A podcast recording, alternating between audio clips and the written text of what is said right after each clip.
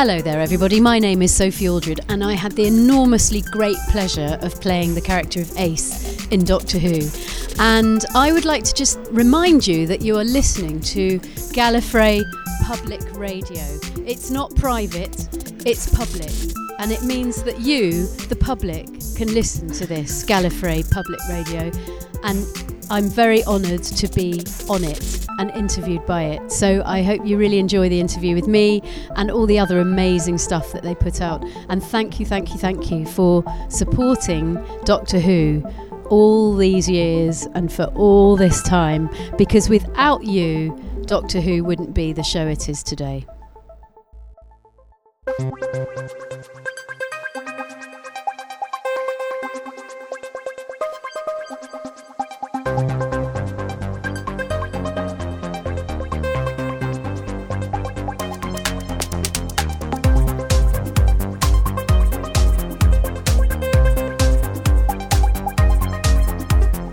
This is Gallifrey Public Radio, a weekly podcast dedicated to positive enjoyment of Doctor Who. We travel through classic and new episodes, explore the extended universe, and play a few games from time to time. We do discuss news, content that has been officially released, and the occasional interesting rumor, but we'll warn you before anything considered spoilers comes up.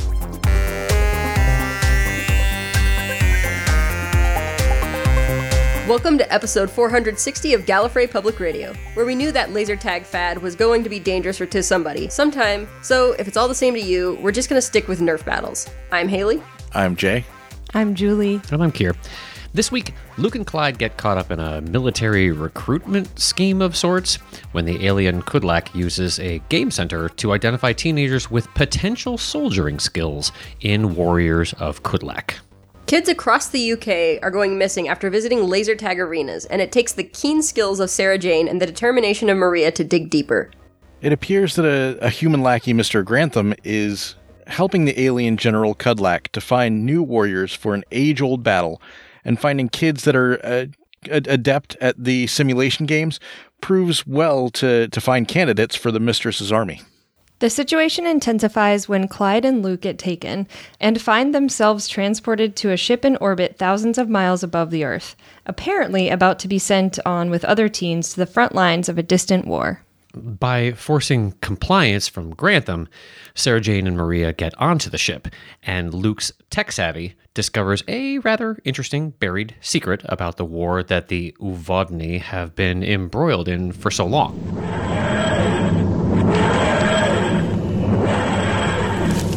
Mistress is dead, and I have committed an unforgivable crime against your world. You are free, and my life is yours to take. Taking life is never the answer, General Kudlak. Whether we've been wronged by one man or a whole planet, it's always the innocents that suffer. I am not an innocent. But maybe I can find some of those that were. The ones I sent far away and that still survive. Perhaps I can return them and one day find some peace for myself. I hope you can, uh. General Kudlak. It is my duty.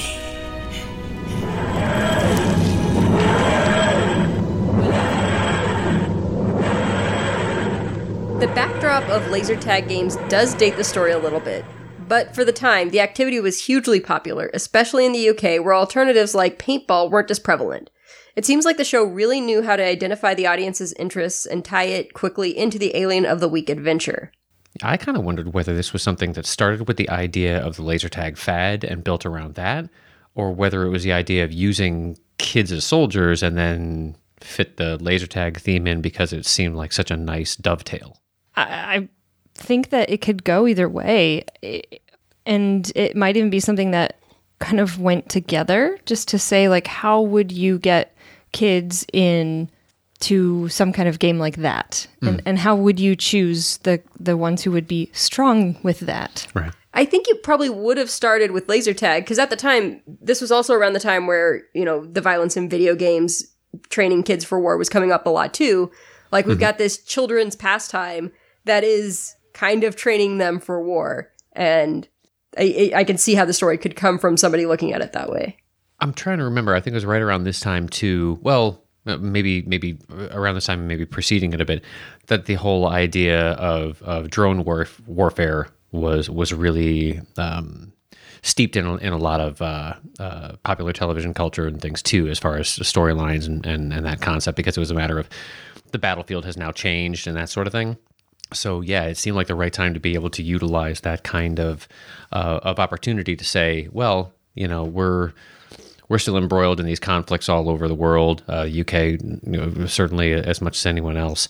And, and while we have a sense of security and safety being threatened uh, for various reasons, now what would happen if you were to take that one step further and have to worry about our kids being tied into it too? It really has some some deep rooted fears to tap into. I think.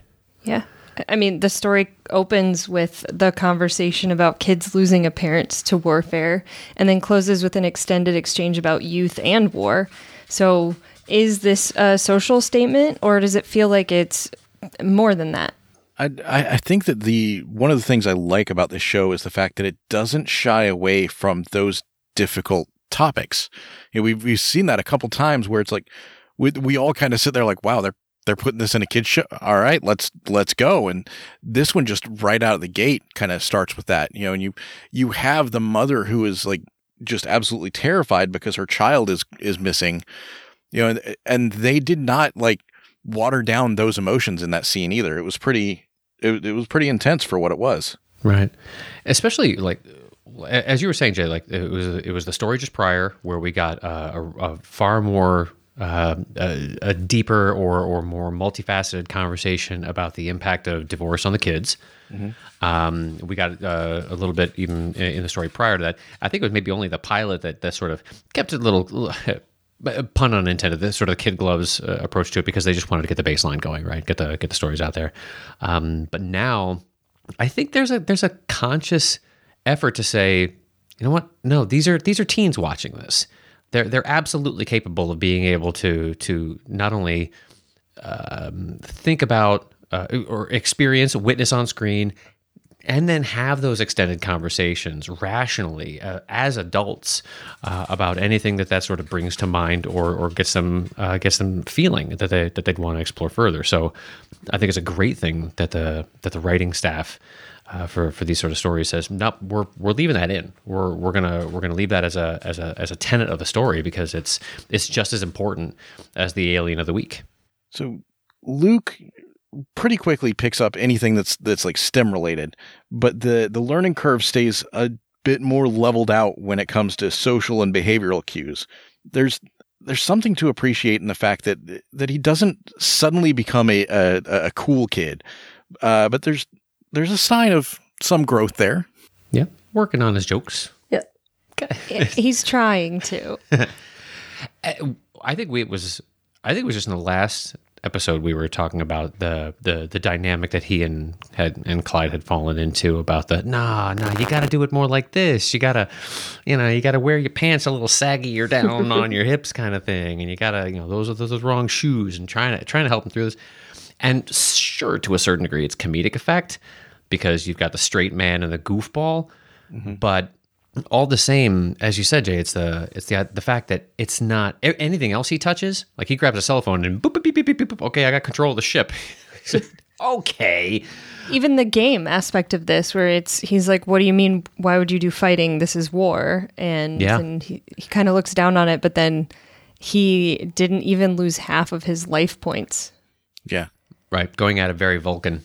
Yes. Uh, but the but when it comes to his desire to learn basic kind of interpersonal skills and things like that, it doesn't ramp up nearly as as exponentially. In fact, if anything, it, it's kind of still stilted. Yeah. But you get those little hints of the fact that okay, he's starting to get it. He's his jokes aren't horrible. His delivery just sucks. I think it's more realistic in that he's not immediately picking up social cues. It takes humans a long time to learn that. As when kids are small, they they either are very empathetic and they can answer things, but they still don't get the intricacies of of that age. And I think Maria pointed that out. And she's like, it, she's do, he's doing as good as the rest of us. Like, how how much would you expect yeah. him to be able to do? But it's most people have up to that point, you know, 12 or something years.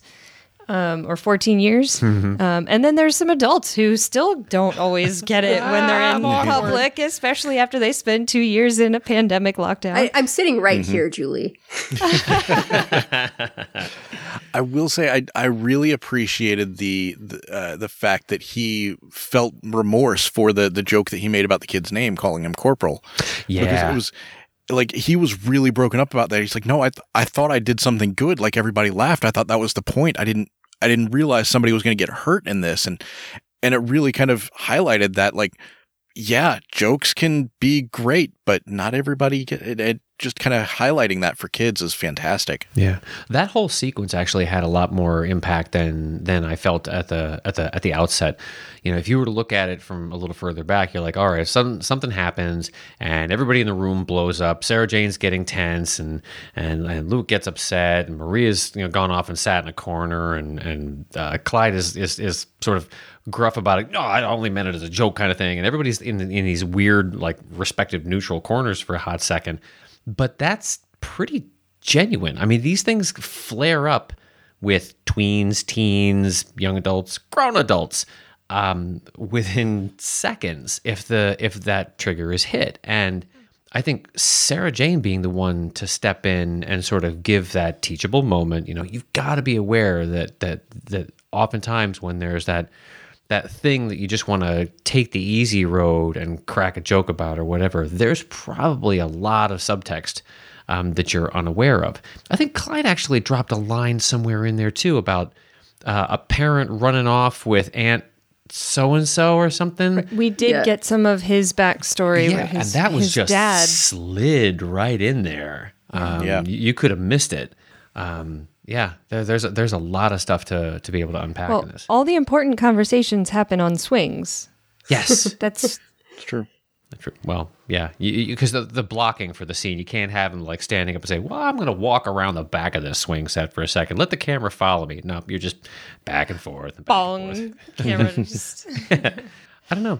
It's I I am continually impressed with some of the little choices that are made. Um, maybe some of that lifts right out of the script, or maybe these are things that are discovered as the as the respective directors go around and find these little moments, uh, or maybe it's just the cast that is just really kind of kind of hitting it. But we're getting towards the close of the first season of this show. I think there's maybe uh yeah there's, there's one more story left. Um, the the whatever happened to Sarah Jane that that'll be the end of, of season one, and we have said more times than I can probably count how we're all you know, really entertained with this and we're really pleased with how quickly right outside the pilot it just it gels and it just everything seems to be firing really really well. Um, so how does this particular story size up against the three and i can't believe it's only three. Having these things split into the part one part two thing makes it feel like it's a lot more content but it's really not. Um, the the three adventures that we've had thus far how does it rate?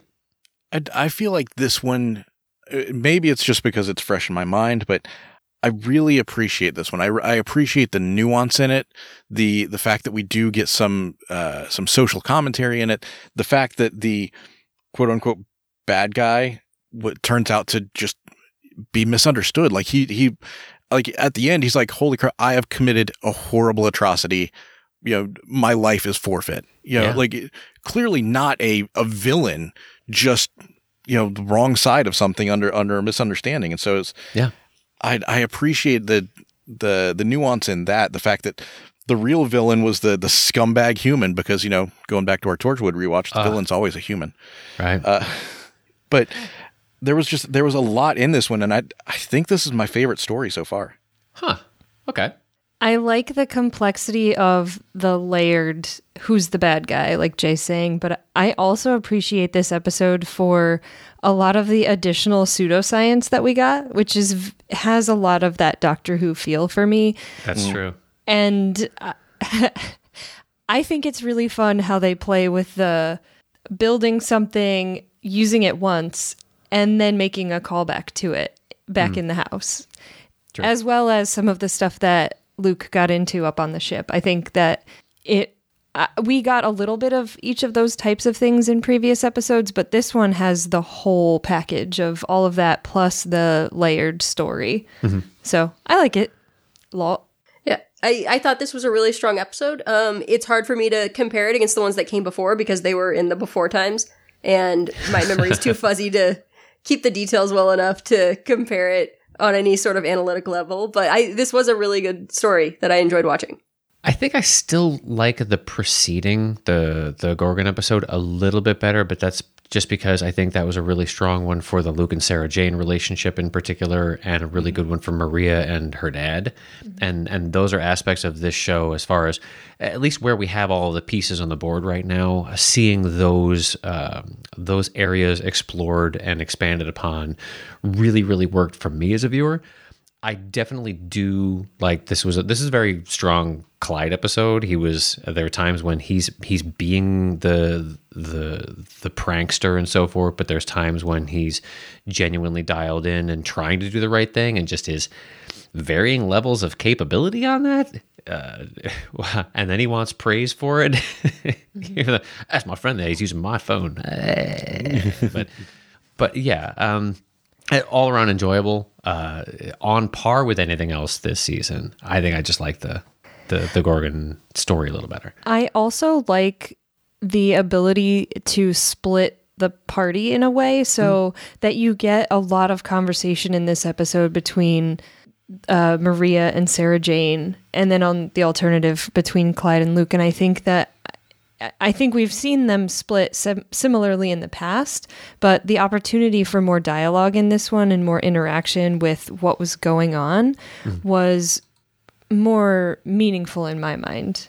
And I know that you liked the dynamic between Maria and her parents and then Sarah Jane and Luke, but I, I feel like we got more of an insight into what's really going on with Luke because he's being himself as a kid in this episode or this story. as best he can. Yeah, yeah. yeah, sure. Even the button with like, can you tell me about girls? There were like three beats where they could have gone to credits, and they just kept adding on the little boop and a little more boop. And the only thing that's rattling through my head is watching Sarah Jane drive away from that parking space and do that weird kind of her thing in the road when there's what's going on? there's no dialogue in the car at the moment. That's just her kind of lo- oh, oh, let go of the wheel for a second. Sorry, it's, it's, it's been a day. Yeah. But she also didn't react negatively to when he got a kiss, right? Some parents would start shooing that girl away or don't let me see that kind of stuff. she stuff. is learning and- this parenting thing on the fly. Yeah. So I think she's doing an admirable job for having been a mom for all of about three weeks. It's true. So many aliens in three weeks. Come on. Oh, it's just a revolving door. She's not a conspiracy theorist, you know. I kept expecting Mr. Smith to chime in in the background. "Uh, Pardon me, Sarah Jane, but you absolutely are. Can we, real quick though, talk about how Mr. Smith is a snooty little Oh, computer is. box? He gets sassy. He says, It's going to be very hard for me to do this. Can you do it? Of course, yes. It'll be right up. I ask you, really? He's the worst of all developers, and he's a computer. Yeah. Should have been voiced by Simon Jones. That would have been fantastic.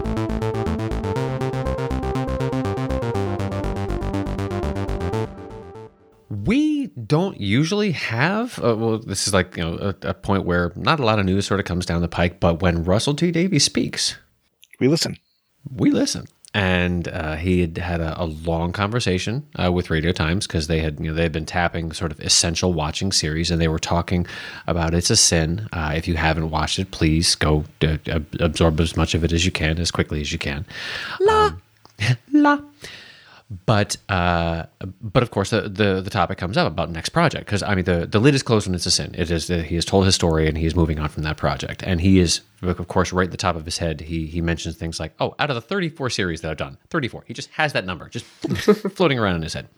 Um, but they were asking him you know some of his rationale for for coming back to the show. Um, and I think he gave it an, an explanation that is respectful, but I don't think it really leaves a lot of area to be uh, to to think, oh, he's speaking in code, or or he's under an NDA, or something of that sort. I think I think, it feels pretty from the heart. What's I mean, you've all sort of looked over the uh, his his his statements about it. How does it strike you? I mean, this is this is someone who is a fan of the show and who understands it on a level that a lot of people could only dream of. You know, he he really does have the love for the show that he he puts forth. And I, I think like everything he's saying, yeah, it definitely seems from the heart. He seems like this is something he is passionate about. This is something that he loves. That I mean, it's it's always going to be that. I want to know what he means by strange and new ways of telling these stories. Um, there's a segment in the in the interview where he says that you know um, you know you do things for a while, you work on a on a on a on a project for a while. You know, you either you tell your story or it has its own personal style. Um, you know, and, and it and it reaches its conclusion, and, and you walk away from it because you don't want it to become hackneyed, right? But Doctor Who is a show that can constantly, as we've said, I don't know how many times, it it it's built into its DNA that it can reinvent itself, however the showrunner chooses. Um, and he says he's got ideas. He's always missed it. It's never left him. The ideas are always percolating in the back of his head. And anyone who's heard him speak for more than about two minutes understands how many concurrent thoughts could possibly be rattling around in that skull of his.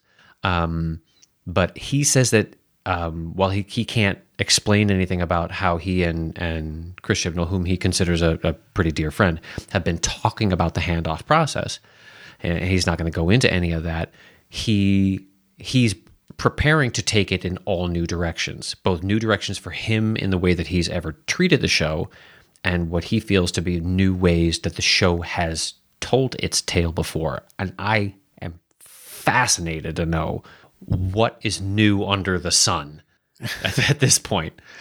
I mean, the, I, the budget. The thing is with with people like this, it's he's been working this whole time. He has been honing his craft. He's been maturing and evolving. So he's got new ways of storytelling and new things that he wants to try. And Doctor Who is a perfect canvas for experimentation. So, and that, and he's also been watching the show under other showrunners and the things that they've tried, the things that have worked and haven't, and things like that. And I'm sure it's given him ideas. So yeah, that he's probably got a like books full of ideas for what he wants to do with this show now. Mm-hmm. Well, we've heard in his interviews before that he keeps boxes of notebooks with idea story ideas that he's jotted mm-hmm. down because there were times what was it? it was right in the middle of the first year of the pandemic that he shared a short story that he found. He was like, "Oh, I forgot I ha- I forgot writing this here." I like having seen a little bit of a different story style from him and that mm. is something I mean, for what it's worth, the article being mostly about it's a sin, but I think that it's the the narrative style where he even says it's sort of like you can sit down and watch it as just a very long movie. There's no cliffhangers, it's just one whole story. So it'd be interesting to see if that is something he brings into Doctor Who as well, a little bit more of the narrative, tie them together. I think we're used to cliffhangers and very dramatic moments to button or string together arcs or mm. storylines, but could you do something that feels a little bit more like an epic and maybe do it threaded a little better than what we got for this past uh, year's season? But I don't know if that's the storytelling style that you want to go with. I think that that could be something that Doctor Who would maybe benefit from. I'm not saying completely change everything, but right. it's an interesting idea if anyone could hold the viewer's interest across a, a serial sequence like that, you know, a, a long form story, um, without having to worry about getting some sort of pushback on now the fact that well you didn't you didn't close by by the time the credits roll at the end of this episode nothing's resolved. I don't think anyone is going to begrudge his storytelling style for doing that sort of thing because he's going to figure out a way that's going to make it compelling enough without having to be a big bomb bomb bomb cliffhanger mm-hmm. as we've sort of been cultivated to expect. As long as I get either good details or a nice theme, I don't need to oh, they might die. They just got mm. to the edge of the cliff. What's going to happen? Ah.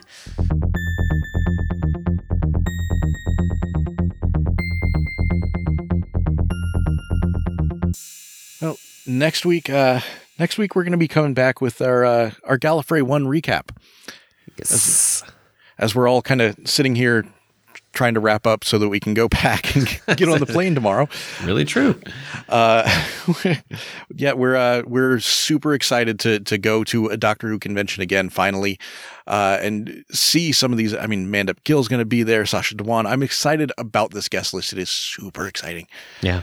Yeah, there's, there's a lot on the docket. It's going to be a great schedule. Uh, I'm relying on uh, Jay and Haley to take copious notes in all panels they attend because I'm going to be in the dealer room for the vast majority of the weekend. Um, but I will get uh, evening recaps. And then when we come back, Julie's going to interview the hell out of us. And we have to answer all her questions. So take notes. Boo Well, this has been episode 460 of Gallifrey Public Radio. Until next week, this is Jay saying, you know, I think I'm going to go play some paintball. I'm definitely going for paintball. Yeah, safe choice. And this is Kier saying, Series 14 theme song. La. This is Julie saying, "What's wrong with saying that you do you want to wager?" I just I think that's fine. I don't always need to bet. Uh, this is Haley saying, over the top with the effects budget has never been said about a Doctor Who property. We'll see you next week. Donald Z. Cheers.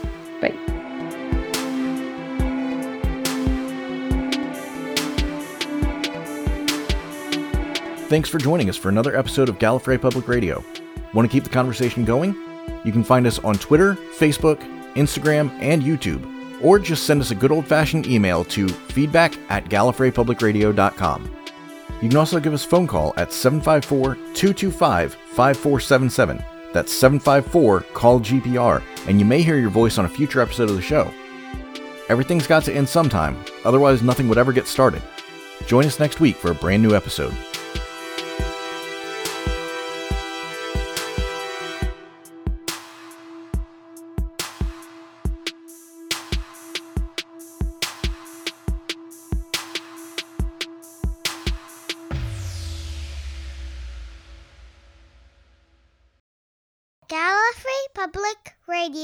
Is copyright 2022.